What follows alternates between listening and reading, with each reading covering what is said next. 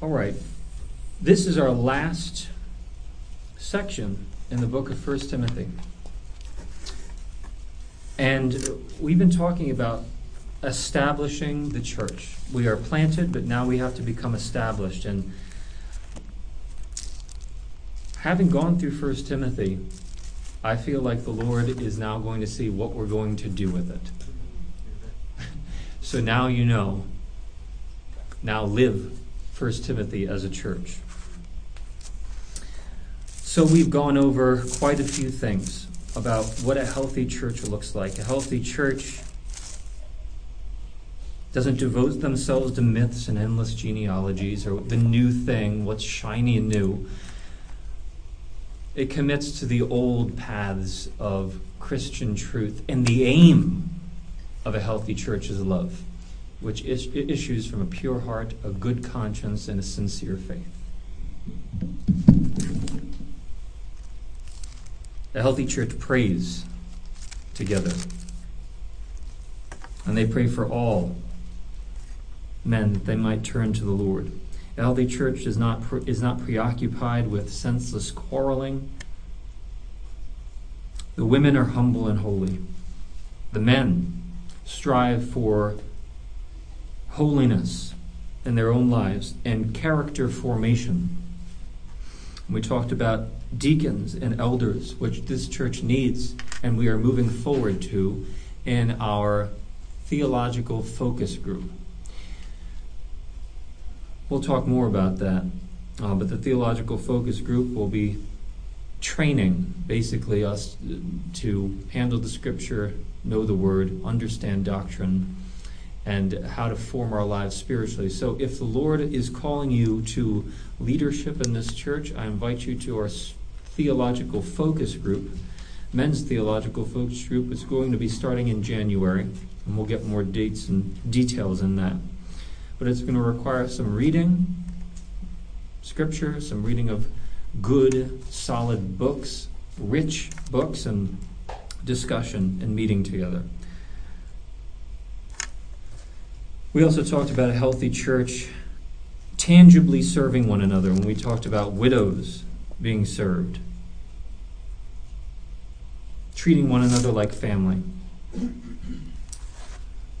And there's a lot more we talked about, but today we're going to see how a healthy church can actually last. Because many churches have started well, but have not lasted, not endured to the end.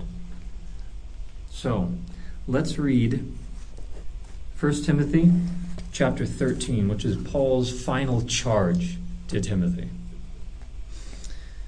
1 Timothy 6, chapter 13, or verse 13. Paul writes, I charge you in the presence of God, who gives life to all things in Christ Jesus, who in the testimony before Pontius Pilate made the good confession, to keep the commandment unstayed and free from error until the, until the appearing of our Lord Jesus Christ, which he will display at the proper time who is the blessed and only sovereign, King of kings and Lord of lords, who alone has immortality, who dwells in unapproachable light, whom no one has ever seen nor can see. To him be honor and eternal dominion. Amen. As for the rich in this present age, charge them not to be haughty, nor to set their hopes on the uncertainty of riches, but on God who richly supplies us with everything to enjoy. They are to do good, to be rich in good works, to be generous and ready to share, thus storing up treasure for themselves as a good foundation for the future, so that they may take hold of that which is truly life. Timothy, guard the good deposit entrusted to you. Avoid babble and contradictions of what is falsely called knowledge. For by professing this, some have swerved from the faith. Grace be with you. Did you know that almost every Ivy League institution in America began as a Christian college? I know we have at least one college or Harvard graduate among us. But I was looking at Harvard's rules and precepts that they were founded on. And I think this is precept number two. Here are the words of the rules and precepts that Harvard was founded on, I believe in 1636, and they, this was adopted in 1646. To the students, everyone shall consider the main end of his life and, and his studies as to know God and Jesus Christ, which is eternal life. Seeing the Lord giveth wisdom, everyone shall seriously, by prayer, in secret, seek wisdom from God. Everyone shall so exercise himself in the reading of Scriptures twice a day, that they may be ready to give an account of their proficiency therein, both in the theoretical observations of the language and logic, and in the practical and spiritual truths. what an amazing rule and precept to start a college with. I feel like I'm going to adopt that as a mission statement. I would love that's that's really our aim as we learn about the word is to give read your Bible so that you can give an account of the proficiency of your understanding, the theoretical observations of the language and logic, and the practical and spiritual truths. I love that. So that's what Harvard was founded on. If you did not know, Harvard is no longer a Christian institution.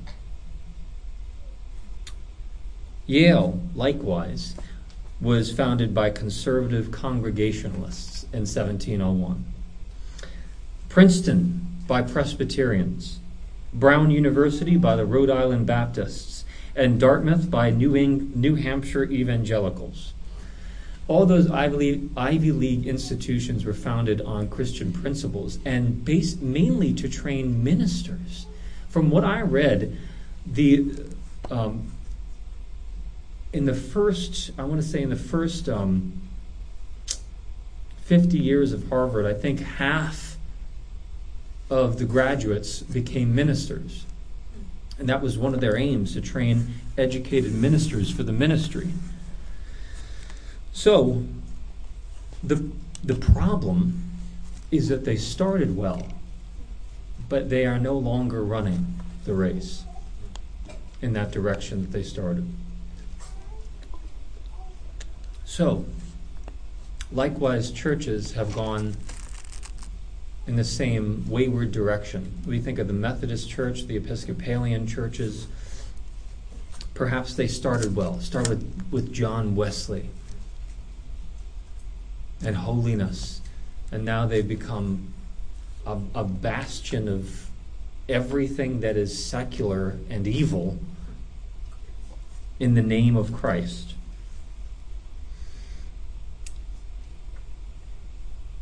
So, as far as Church of the Vine goes, we are established, or we are becoming established. But how do we be? How do we become established so that we can be established in the long run?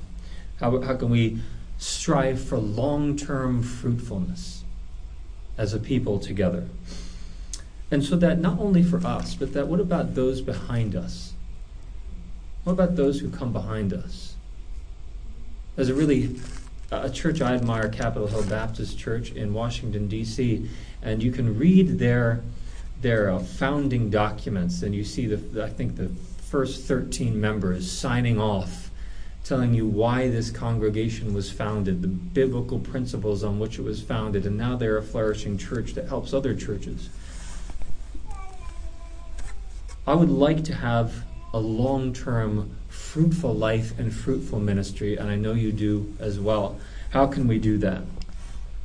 Paul gives this final charge to Timothy, and he's almost like an old soldier going into battle. He charges him. He charges him to keep the faith pure. He charges him to guard the good deposit entrusted to him and to keep his eyes and the eyes of the congregation on eternity, not on what is passing away. So, if many churches and denominations have started well, but have not continued to run the race, How can we avoid doing that? Or put another way, how can we build ourselves up for a long term, fruitful ministry that glorifies God? I have four principles that I'm extracting from this passage. Number one, from this passage, I see that the way we can last in the long run is by maintaining a sense of weightiness in the ministry among us. The Apostle Paul says, I charge you in the presence of God who gives life to all things, and of Christ Jesus in his testimony before Pontius Pilate gave the good confession. So, this is a solemn charge to Timothy to understand the weightiness of what he is doing as a minister of the gospel. Why is youth wasted on the young? Why is that?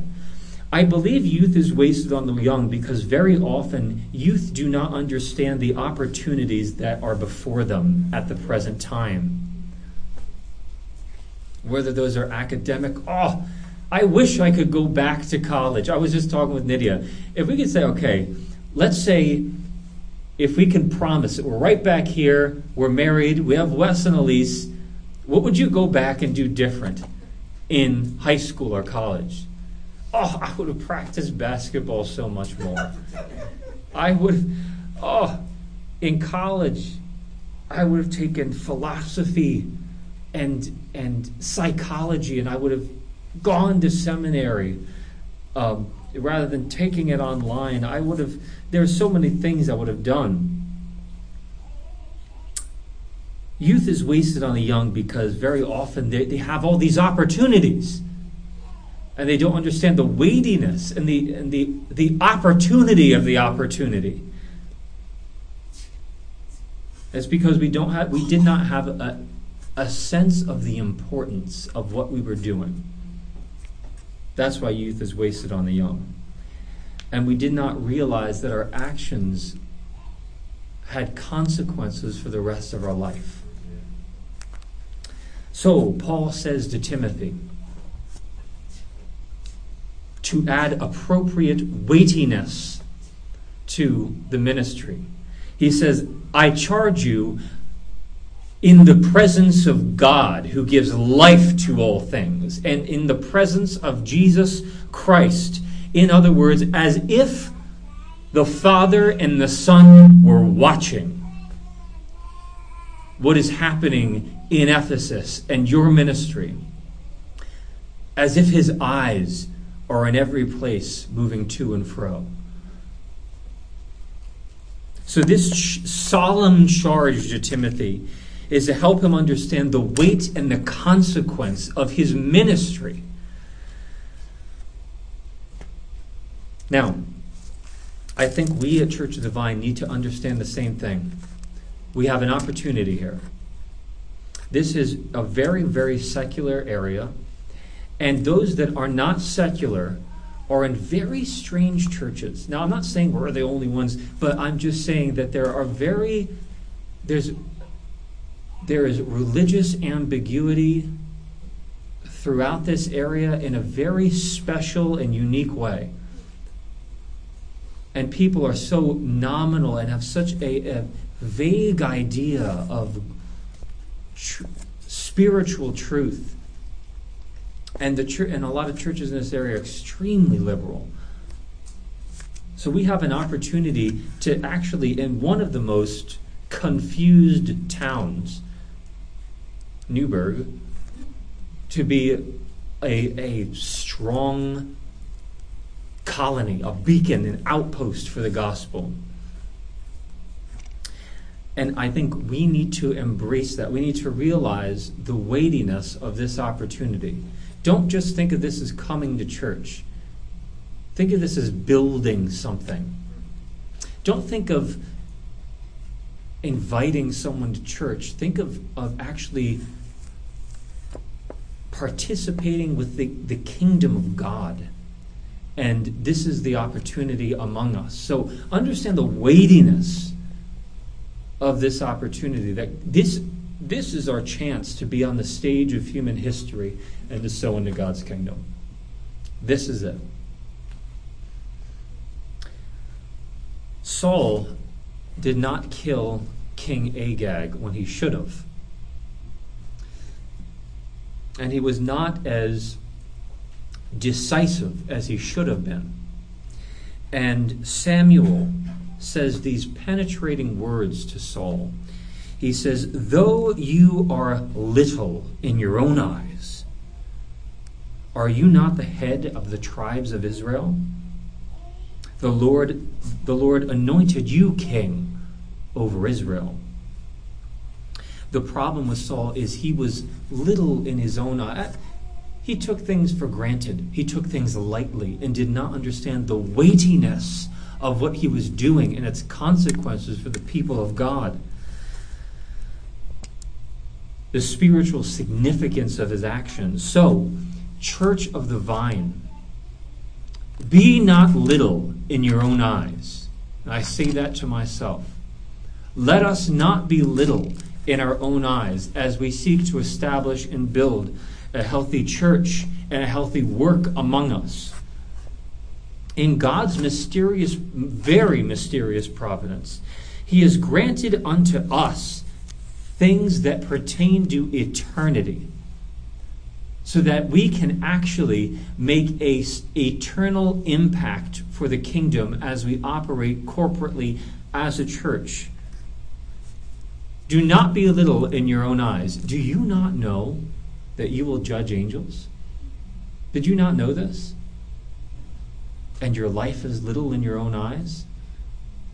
Well, that it's not just the church, your very life as well, glorifying God. Don't just float through life. Don't just let the Christian life happen to you. Take hold of the eternal life to which you are called. It is hard. It is a hard thing. No one ever said it was easy. But strengthen your weak knees, make straight the path for your feet, and serve with the strength that God supplies, and struggle with all the might that He powerfully works within you. Don't be little in your own eyes. Do you not know that there is a cloud of witnesses watching? So, the first way we can maintain a long term ministry is to appreciate and embrace the weightiness of not only the Christian life, but the opportunity we have as a church to build something for God's glory and by His power. Number two, we can build a healthy church in the long run by seeking to guard the undefiled purity of biblical truth in this church. Seek to guard the undefiled biblical purity of this church. How do we do this? Number one, I believe we can do that by aiming for doctrinal precision in, a, in among our midst. I charge you in the presence of God, who gives life to all things, and of Christ Jesus, who in his testimony before Pontius Pilate made the good confession to keep the commandment unstained. Unstained, spotless, without stain, not mixed with error. I love this quote by Calvin. Ambiguity, ambiguity is the fortress of heretics, he says. That is true. Now, I'm not saying we need to be 100% confident about every doctrine we ever meet, but we cannot be ambiguous about those doctrines that we do meet clearly in Scripture. So we need to aim for doctrinal precision. On Wednesday, I gave an example of sighting in a rifle. Ray had a Spanish word for this, I forget what it is, but um, if you sight in a rifle at 100 yards and you're a half inch off, if you were to shoot at a thousand yards, the distance that you will miss the target will be much greater. And if we have doctrinal ambiguity in our church on essential matters, and matters of great importance and prudence for the life of our church. As time goes on, as time goes on, that precedent will create a wider and wider gap between what the scripture is telling us and the kind of life we're living as a church or as individuals. So we need to aim for precision, informed and charitable precision in this church. So that's why in Bible study, uh, we appreciate the church fathers who were very precise in their language, consubstantial and co eternal with the Father is Jesus Christ, of the same essence and of the same temporality, the same, the same eternality as the Father. So Christ is not a demigod. He is God of God, light of light. Secondly, not only should we aim for doctrinal precision in this church, but we need to hold each other to a standard of holiness in this church, which is so very far missing in many churches. To keep the commandment unstained, Paul says, from reproach, uh, to keep the man unstained and free from reproach. Free from reproach. Reproach is worthy of rebuke or criticism. We need to keep each other free from being worthy of rebuke or criticism. And I believe nothing has brought more reproach on the name of Christ than people, especially people who are in the public eye, who identify as Christians and live in a way that contradicts that identification. Nothing has been more, been more harmful to the church in the public eye. So, what, we, what convinces a people that something is different among us is that we are holy, happy, humble of heart. We have integrity of character, love for neighbor, and a devout faith, and a peaceful demeanor and a joyful hope. There must be something different. There, there is something different about the Christian. He has a divine influence upon his life that the secular world does not have. And that divine influence should be the very thing that convinces the world that something is different. What was it that convinced the people that the prophets of Baal were false prophets and that Elijah's God, Yahweh, was the true God?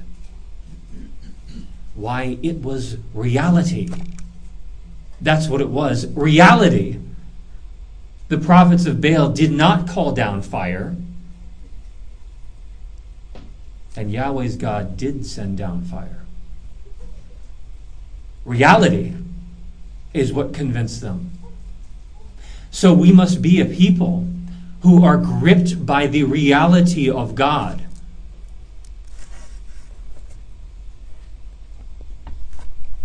My favorite, did I quote you the poem, The Dove Descending Breaks the Air last week? Did I do that, to Darcel? I did in Bible study. I'm going to do it now. All right. What's his name? Forget the poet, but he talks about, in, in the most powerful language I've heard outside of Scripture, he talks about a life gripped by the fire of the Holy Spirit in one's life. He says, The dove descending breaks the air in flames of incandescent terror, of which the tongues declare the one discharge from sin and error. The only hope or else despair lies in the choice of pyre or pyre, to be redeemed from fire by fire. I love that line. A pyre is something you would burn at the stake on.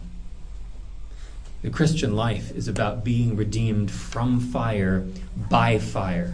And he goes on, he says, Who devised this torment? Love. Love is the unfamiliar name behind the hands that wove this, this intolerable shirt of flame, which human power cannot remove. We only live, only suspire, consumed by either fire or fire. You will be consumed by fire. Will you be consumed by the fire of judgment or the fire of the Holy Spirit? Be consumed by the reality of God. That's what convinces a world. And I believe it would be very, very good. And need it is not just good. It is necessary for our church to be consumed with the fire of God if it is to last in the long run. So, we can facilitate the purity of church by aiming for doctrinal precision, number one, on the essentials, and a culture of holiness in the church, number two. And we must hold to this, each other to this standard. Amen? I have two important qualifications on that. Number one, by precision, by doctrinal precision, I don't mean woodenness on non essential matters. Doctrinal woodenness is what I would define as taking debatable things and blowing them up as the main thing. And that will kill a church more quickly than doctrinal ambiguity. As I've said before, uh, I believe this is from Gavin Ortlund. I learned this. There are four types of doctrines in the Christian church there are doctrines to decide, there are doctrines to debate, there are doctrines to divide over, and there are doctrines to die for. The classic doctrine to decide is something like the millennium. That's not a doctrine to die for. And it shouldn't be in that position. A doctrine to debate might be the impassibility of God or limited atonement. A doctrine to divide over might be one's understanding and practice of baptism, and perhaps charismatic theology. A doctrine to die for? That would be like the exclusivity of Christ and abortion, those kinds of things. And so, we need to put each in its rightful place as we aim for doctrinal precision. So, doctrinal precision on what we would die for especially, and what we would divide over. But there must be charity over what we need to debate and what we need to decide as Christians. And if you look at our statement of faith, it is precise on the essentials and it gives latitude on the secondary issues. Secondly, so number one was we need to aim for doctrinal precision, but doctrinal precision does not mean um, doctrinal woodenness on non essential issues. Number two, we need to have a culture of holiness in this church. However, we must never allow a culture of holiness to lead to, to the practice of hypocrisy in this church. When I say culture of holiness, I don't mean dress in your Sunday best and put your best face on and let's just let's just play holy around each other. Please understand that. Please understand that, and I, I know you do. A culture of holiness includes the ability to confess our sins to one another and still be loved and still be embraced as a brother or sister and to be helped along and to be reconstituted, having confessed your sins. You will in no wise be cast out. If you confess to me or any other brethren or sisters here a sin, your deepest sins, I will not give up on you. I'll be frustrated at you. And I'll call you to holiness. And I will do that till I die. But you will not be cast out, and you will. We will not. We will refuse to be a church who plays holy. No, we need real holiness. Real holiness involves the ability to realize that while we strive for perfection on our best days, we're nothing but the worst of sinners, like the Apostle Paul says. So, true holiness, as I understand it, is to admit that you have failed time and time again, that you need forgiveness. And there are times where a saint may fall into even grievous sins. Confess your sins. You will not be cast out if you repent and you do the work of seeking the face of God. Um, and we need to be that kind of church. So, doctrinal precision, culture of holiness. Precision, not woodenness. Holiness, not playing church. Right? Number three, it is so important that as a church we keep an exalted view of God in Christ. Listen to what Paul says, how he talks about God. Keep the commandment unstained and free from reproach until the appearing of our Lord Jesus Christ, which he will display at the proper time, when the time is right. He'll do it when the time is right. And it's not for us to know the times or seasons, but he'll do it when the time is right. Then he says, He who is blessed and sovereign, King of kings and Lord of lords, who alone has immortality, who dwells in unapproachable light, who no man has ever seen nor can see. To him be eternal dominion. Amen. Mm. So, how do you see God? How do you see God? He's not just the he's not he's not the man upstairs.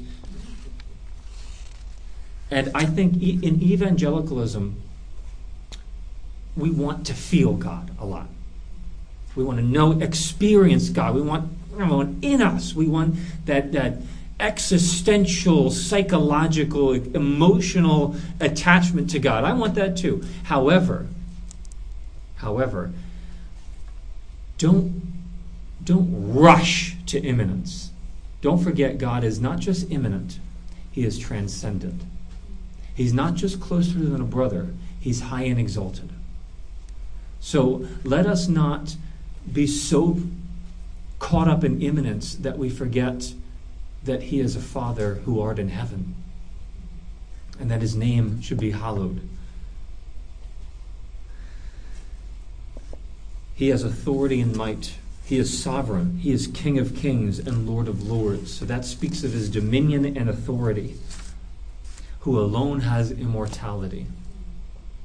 That means he has unending life and the authority to grant it. He alone has immortality. And he dwells in unapproachable life. That is, that is to say, that his presence is so awful. That means full of awe and intense that non glorified persons, of whom we all are, cannot handle to be in his presence until that point of glorification. I know you've heard this before, but um, probably. but uh, Paul Washer tells the story of a young man who says, I don't mind going before God and telling him that I think he's wrong if I if and when I die. And Washer looked at him in the eyes and says, Young man, you will melt before God like a wax figurine in front of a blast furnace. I love that imagery. You will you will melt before God. Amen. His presence is awful and awesome and intense. And yet he is love. To him be honor and eternal dominion. So let's recapture an exalted vision of God. Yes, he is immanent, but he is transcendent. He is vast and dark and light. And he is mighty, and there is a thin silence to his presence. And yet, when he speaks, the thunders roar. I've always loved the passage in, in Isaiah 6 when the king Uzziah, when the year that King Uzziah died. Isaiah has a vision. I see the Lord seated on the throne, exalted, and the train of his robe fills the temple with glory. Let us see the Lord as exalted and transcendent, high and lifted up. And may the train of his robe fill the temple with of, of the temple of our minds with the glory of who he is.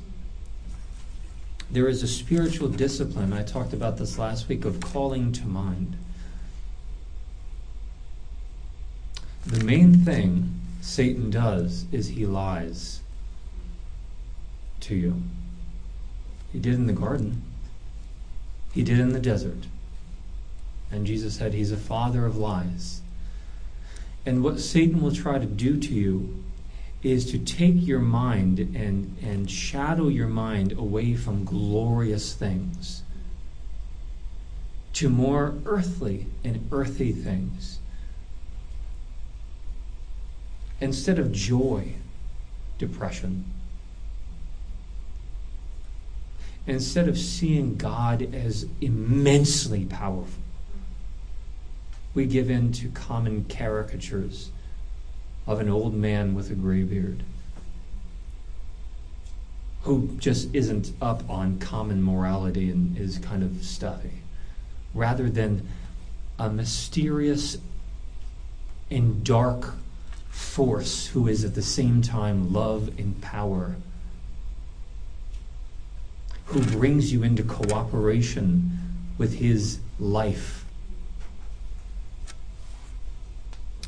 Number four, the way we can maintain a long term ministry is to take hold of what is truly life in our planning and in our actions. Verse 17 As for the rich in this present age, I charge them not to be haughty or to set their hopes on the uncertainty of riches, but on God, who richly provides us with everything to enjoy. I think, by all standards, everyone sitting here is rich. By all the standards of the world, rather. And certainly the standards of first century people. Do not set your hope on what is passing away. To hope in something is to have your ultimate anticipation laid upon a thing an object. So, your ultimate anticipation is laid upon this thing. And the problem with setting your hopes on the uncertainty of riches, meaning to take riches and finding a hope that riches can get you, that would be to set your hope on the uncertainty of riches. Or take a, a hope of life, a common hope of life, and making that the main thing, rather than taking all of your hope and setting it on God and entrusting Him with your life. So we need to, this is exactly what Jesus talked about. Store up treasures for yourself in heaven, where moth or dust do not destroy Store up treasures in heaven, not on earth. And we can also, those of us who are rich in this age, by the standards of humanity up until this day, we need to steward our earthly possessions for eternal treasures. Do, uh, verse 18. We are to do good, to be rich in good works, to be generous and ready to share, and to store up treasures for ourselves as a good foundation for the future, that we may take hold of what is truly life.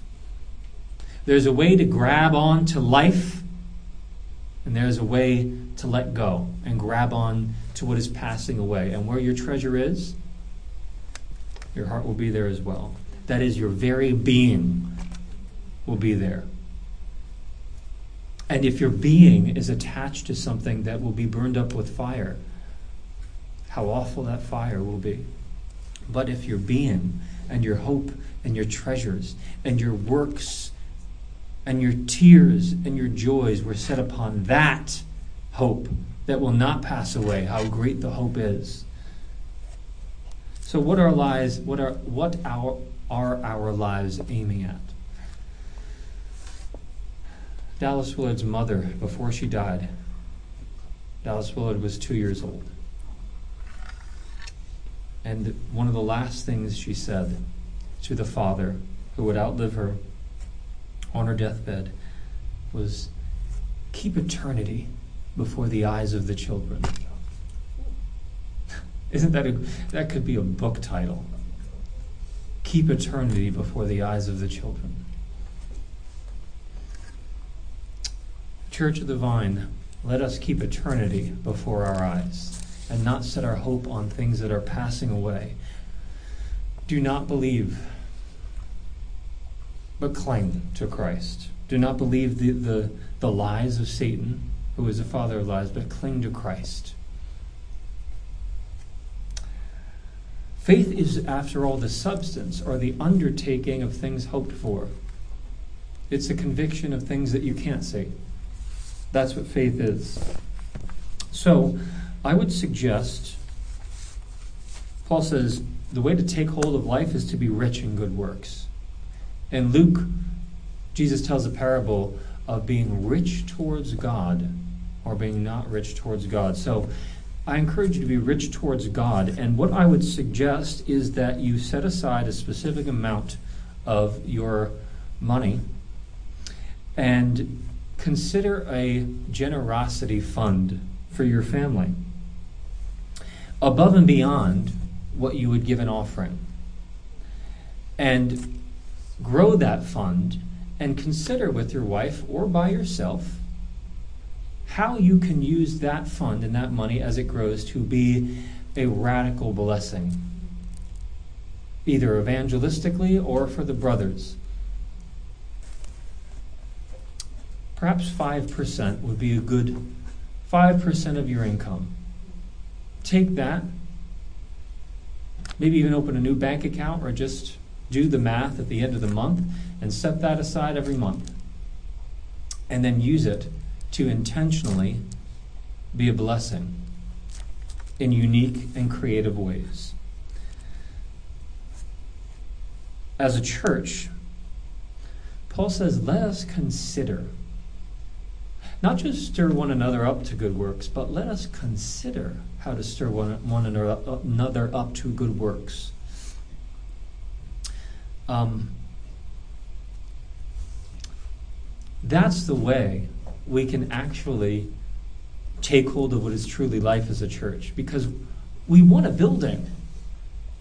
But that's not necessarily how we take hold of what is truly life.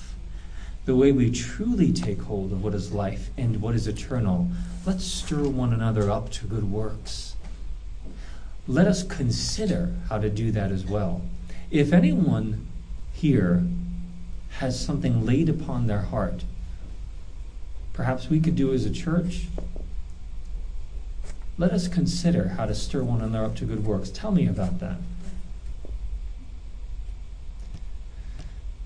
So, I almost like I'm leaving the training ground and now going out into the real world. I'm closing the book of First Timothy. O Timothy, guard the deposit entrusted to you. We've just gone through the marching orders of a church, and now we are on our own with the power of God to do it. Having understood and having been trained in this book, we're, if we're going to make a colony of heaven on earth, let us put these things into practice. I'm trying my very best. And I would like you to join me in prayer. Consider how the Lord might be using you in this fellowship, or can use you in this fellowship, and give it your very best for the Lord Jesus Christ.